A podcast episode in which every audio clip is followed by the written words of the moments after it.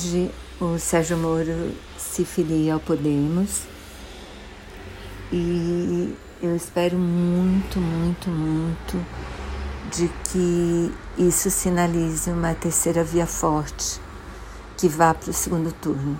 Eu tenho rezado por isso há meses já.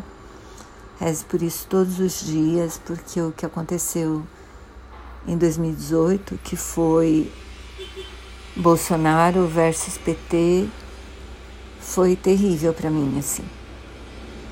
Né? E eu espero não precisar fazer essa escolha de Sofia esse, no ano que vem.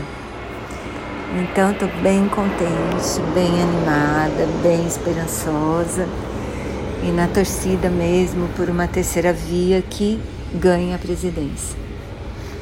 Uma terceira via competente e do bem. Essa é a minha esperança.